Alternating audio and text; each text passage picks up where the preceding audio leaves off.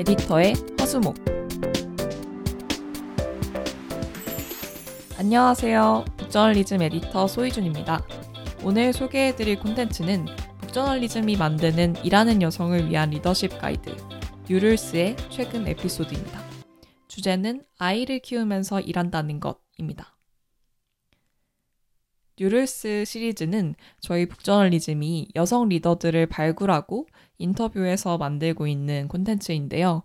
리더로 성장하려는 여성들에게 롤모델이 될 수 있도록 다양한 분야에서 새로운 룰을 만들어가고 계신 여성 리더분들의 이야기를 담고 있습니다.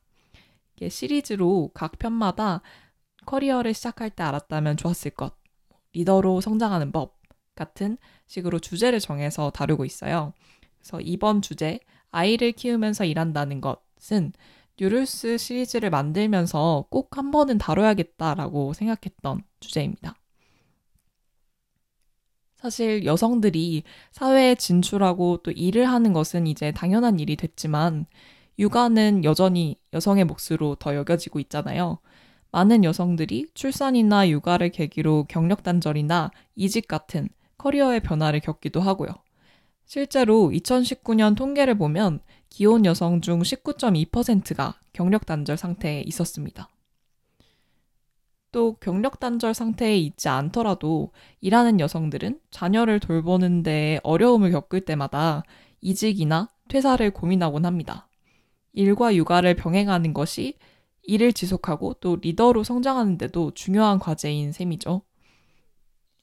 일하는 여성들이 뭐 모두 결혼과 육아를 선택하는 것은 아니지만 이걸 선택한 여성들도 일을 지속하고 일에서 성장할 수 있는 사회가 되어야 할 텐데요. 여기에 대해서 답을 줄 수 있는 여성 리더 다섯 분을 저희가 인터뷰했습니다. 우선 인터뷰의 분들을 간단히 소개해 드릴게요. 우선 강윤정 더플레이 컴퍼니 대표는 대기업에서 마케팅 관련된 업무를 하다가 아이를 낳고 석 달 만에 교육 콘텐츠 기업 더플레이 컴퍼니를 창업했습니다. 연현주 생활연구소 대표는 home cleaning 서비스 플랫폼인 청소연구소의 대표인데요. 카카오 내부에서 준비한 서비스를 내부 사정으로 출시할 수 없게 돼서 퇴사한 후 창업을 했고 경력 단절 없이 15년 넘게 직장을 다니며 아이 셋을 키우기도 했습니다. 원혜성 대표는 유해 성분 없는 천연 화장품을 만드는 율립이라는 기업의 대표입니다. 회사 이름이 딸 율희의 율과 립, 입술의 합성어라고 합니다. 최윤아 변호사는 이혼 전문 변호사로 활동하면서 천 건 이상의 이혼 소송을 진행했다고 하고요. 소송을 통해서 인생을 배운다고 말하는 워킹맘입니다. 소송 경험을 다루는 인스타툰 메리지 레드도 연재를 하고 있습니다. 최현진 통역사는 2010년부터 한영국제회의 통역사로 활동하고 있는데요. 대통령 총리급 통역과 아세안, 뭐 EU, 유엔 같은 국제회의에서 통역과 영어 사회를 담당했습니다. 2019년에 출산을 하고 또 워킹맘으로 새로운 삶을 시작했습니다. 이렇게 다섯 명의 인터뷰이들에게 아이를 키우면서 일하는 것에 대해서 들었습니다. 우선 일하는 여성에게 아이라는 존재는 어떤 의미일까요? 강윤정 대표는 가족은 하나의 팀이고 아이는 한 명의 재밌는 팀원이 들어오는 것이라고 생각한다고 말합니다. 또 이런 이야기도 했어요. 아이는 삶의 디폴트 값이 바뀌는 계기다. 그래서 디폴트 값이라는 것이 처음에 세팅되어 있는 값이라서 절대적인 걸로 생각하기가 쉽지만 살아가면서 충분히 조정할 수 있다는 거죠. 최윤아 변호사도 어떤 면에서는 비슷한 얘기를 했는데요. 일도 나의 정체성이고 아이를 키우는 것도 새로 생긴 정체성이라서 직업과 엄마 역할에 그 비슷한 비중을 두고 살고 있다고 합니다. 그러니까 아이라는 존재는 분명히 삶의 형태를 달라지게 하지만 나 자신이나 일을 하고 공존할 수 있고 같이 잘해갈 수 있다는 이야기인 것 같습니다. 저희는 또 인터뷰이 분들에게 결혼과 육아를 망설이는 여성들에게 해주고 싶은 말을 물었는데요. 연현주 대표는 이렇게 말합니다. 직장 생활을 시작한 지 얼마 안 됐을 때는 연애에 들이는 에너지가 소모적이라고 생각했고 시간 낭비 같았다. 그런데 지금의 남편을 만나고 결혼과 미국 유학 중에 하나를 선택해야 되는 기로에서 고민을 한 끝에 결혼을 택했다. 그래서 일은 본인의 의지가 있으면 언제든지 잘할 수 있지만 사람과의 관계나 아이를 갖는 일은 타이밍을 놓치면 의지대로 되지 않는 경우가 많다라는 거죠. 그래서 주변에 사람이 없는데 뭐 당연히 억지로 결혼과 육아를 선택할 필요는 없지만 결혼이나 출산의 기회가 왔을 때 열린 마음으로 생각을 해보라고 말해주고 싶다는 얘기였어요.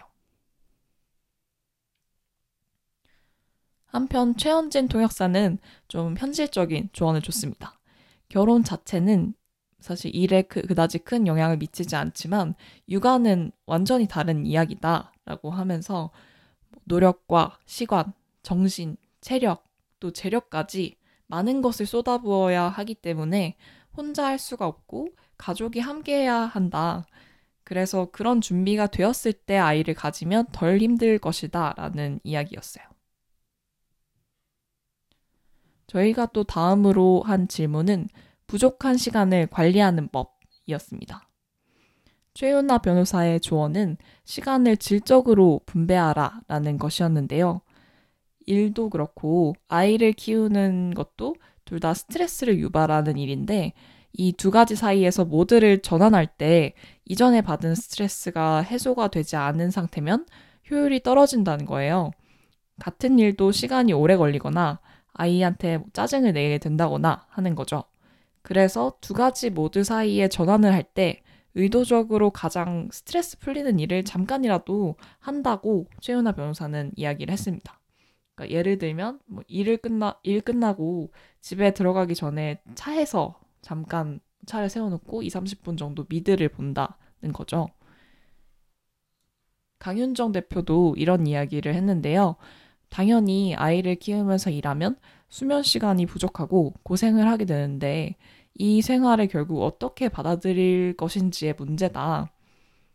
그래서 주변에 도움을 요청하는 것에 막 스트레스를 받거나 나는 나쁜 엄마인가 봐 라는 죄책감을 갖지 않았으면 좋겠다고 말합니다.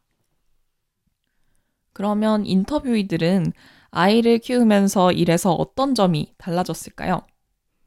저는 연현주 대표가 한 이야기가 인상 깊었는데요. 아이를 키우다 보면 인간에 대한 이해의 폭이 넓어지고 인내심이 생기는데 특히 성장을 기다리는 인내심이 생긴다라는 이야기, 이야기였습니다. 그러니까 아이를 키워보면 처음에는 막 숟가락질도 잘 못하고 밥도 다 흘려가지고 답답하지만 시간이 조금만 지나면 잘 먹게 되잖아요. 그냥 스스로. 근데 이런 것을 보면서 계속 옆에서 보면서 믿음을 가지고 기다려주는 법을 배운다는 겁니다. 그래서 회사에서 관리자로서도 어떤 믿음을 가지고 기다려주다 보면 언젠가는 자기 몫을 한다라는 이야기를 하시더라고요. 또 흥미로우면서도 또 감동적이었던 것이 저는 다른 인터뷰의 분들도 뭐 아이를 키우면서 일에서도 몰랐던 부분을 배우고 또 성장을 했다고 말을 하셨어요. 다음 세대를 생각하게 되면서 시야가 넓어졌다라거나 무조건적으로 이해해야 되는 이 아이라는 존재와 함께 살면서 인간에 대한 이해의 폭이 넓어졌다고 인터뷰이들은 말합니다. 저희의 다음 질문은 엄마와 일하는 사람이라는 두 가지 정체성 사이에서 밸런스를 유지하는 법에 대한 것이었습니다. 최현진 통역사는 이 두 가지 정체성을 가진 나를 인정하라 라는 이야기를 합니다. 엄마로서는 따뜻해야 하고 통역사로서는 냉철해야 하기 때문에 처음에는 굉장히 혼란스러웠는데 결국 찾은 답은 두 가지를 굳이 구분할 필요가 없다는 것이었다고 해요. 원혜성 대표도 아이하고 놀면서도 되게 자연스럽게 일 이야기를 계속 해가지고 아이가 요즘 립스틱 잘 팔려? 뭐 이런 질문을 하기도 한다고 말을 했어요. 그래서 엄마로서의 정체성과 일하는 사람으로서의 정체성에 꼭 구분을 두지 않아도 괜찮다고요. 그러면 인터뷰이들은 아이에게 어떤 사람이 되고 싶다고 생각을 할까요? 강현정 대표는 첫 질문에서 얘기했던 것처럼 가족을 팀이라고 생각을 할 때 엄마를 리더가 아닌 팀원으로 생각해 줬으면 좋겠다고 말합니다. 물론 부모는 자녀에게 당연히 영향을 주지만 한쪽에 기대고 의지를 하기보다는 각자 좀 독립적인 존재, 독립적인 주체로서 소통을 하고 문제를 함께 해결해가는 관계가 더 성장 가능성이 높다는 거죠. 그래서 하고 싶은 얘기가 있으면 소, 솔직하게 할 수도 있고 또 치열하게 토론을 할 수도 있어야 되고 엄마한테 막 정답을 바라기보다는 둘이서 편하게 이야기를 하고 수다를 떨다 보면 좋은 해결책이 나올 것이다 라고 생각을 했으면 좋겠다는 이야기를 했습니다. 강윤정 대표는 또 아이가 엄마는 하고 싶은 것을 놓치지 않은 사람이라고 기억하면 좋겠다고 말합니다. 아이가 초등학교 5학년일 때 서핑에 이 강윤정 대표님이 빠져가지고 뭐 아이하고 남편에게 동의를 구하고 혼자서 열흘 동안 서핑 캠프를 다녀온 적이 있었다고 해요. 근데 그때 주변에서 뭐 애는 어떻게 하고 가냐 뭐라고 물어본다거나 별로 안 좋은 반응을 보여서 아이도 어, 엄마가 잘못된 거냐라고 물어봤다고 합니다. 그래서 이 강윤정 대표가 아이에게 해줬던 말이 엄마는 너가 나중에 결혼을 해서 아이가 있든 없든 하고 싶은 게 생기면 그 실현을 할수 있는 상황을 만들어 놓고 꼭 했으면 좋겠고 그 결정을 지지하는 남편을 만났으면 좋겠다라고 말했다고 해요. 또 저희가 마지막으로 인터뷰이들에게 물었던 것은 아이를 키우면서 일한다는 이 사실 당연한 일이 정말 더 당연해지기 위해서 이 사회에 무엇이 더 필요한지에 대한 질문이었습니다. 우선 최윤아 변호사는 아이를 키우다 보면은 정말 어쩔 수 없는 상황들이 생기는데 그 상황에 대해서 사회적인 관용도가 높아져야 되고 그러기 위해서 엄마들도 사회를 더 잘 설득할 수 있어야 한다고 말합니다. 이 아이는 정말 부모가 전적으로 책임져야 하는 존재이기 때문에 어쩔 수 없는 상황, 뭐 예를 들면 코로나 바이러스로 갑자기 어린이집이 휴업을 하고 맡길 사람도 없어서 일터에 데리고 가야 한다거나 하는 그런 일들이 생길 수가 있는데 이거를 자연스럽고 당연한 일이라고 부모도 그렇고 사회도 생각을 해야 한다는 거죠. 최현진 통역사는 육아에 대한 책임이 엄마에게 있다는 그 개념이 바뀌어야 한다고 말합니다. 한국에서는 임신과 출산에 대한 정보도 주로 다 엄마에 관한 것들이 나오고 이것이 사실 엄마에게는 당연히 부담이 되고 아빠들에게는 육아에 참여할 수 없다는 소외가 된다라고 지적을 하면서 엄마, 아빠, 그리고 다른 가족들이 다 같이 육아에 참여하는 분위기가 만들어져야 한다고 말하고 있었어요. 육, 또 국가의 지원이 더 실용적이 되어야 한다는 점도 지적을 했습니다. 육아는 집에서만 할 수 있는 것이 아니고 또 여성이 일터로 돌아가기 위해서는 국가 차원에서 신뢰할 만한 시스템이 구축되어 있어야 한다는 것이죠. 이렇게 아이를 키우면서 일하고 있는 다섯 명의 인터뷰이들 이야기를 들어봤는데요. 저는 사실 이 콘텐츠를 만들고 또 읽어보면서 좀 감동을 받았어요. 그래서 일반적으로 사실 일하는 여성들에게 육아라는 것이 뭐 추가적인 부담이나 일에 좀 방해가 되는 요소로 여겨지곤 하잖아요. 아직까지도 엄마인 직원이 제 몫을 못할 거라는 편견적인 시선들도 있고요. 그런데 인터뷰이들은 아이를 키우면서 이전에 몰랐던 것을 알게 되고 일에서도 성장한 경험을 굉장히 구체적으로 말을 해주고 있었습니다. 그래서 이 이야기에서 저는 인터뷰 분들이 했을 그 어떤 고민과 노력들이 보이는 것 같아서 되게 감동적이었어요. 이런 흔적들이 또 우리 사회가 육아를 좀 더 많은 사람의 몫으로 분담해야 하는 이유이기도 한 것 같습니다. 그래서 저는 결혼과 육아를 뭐 어떻게 생각하시는지에 상관없이 모든 여성들에게 그리고 더 나은 사회를 만드는데 관심 있는 모든 분들에게 추천드리고 싶은 콘텐츠예요.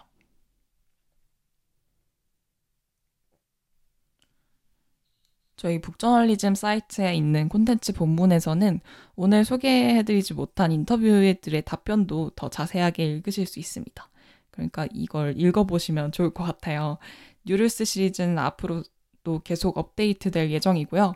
북저널리즘 정기 구독 서비스 프라임에 가입하신 분들을 위한 전용 콘텐츠입니다. 그럼 오늘 방송은 여기까지입니다. 저희가 더 발전할 수 있도록 구독, 좋아요, 댓글과 피드백 부탁드립니다. 에디터의 화수목은 북저널리즘 웹사이트와 네이버 오디오 클립, 아이튠즈와 팟빵, 파티, 유튜브에서 들으실 수 있습니다. 그럼 다음 시간에 뵙겠습니다. 감사합니다.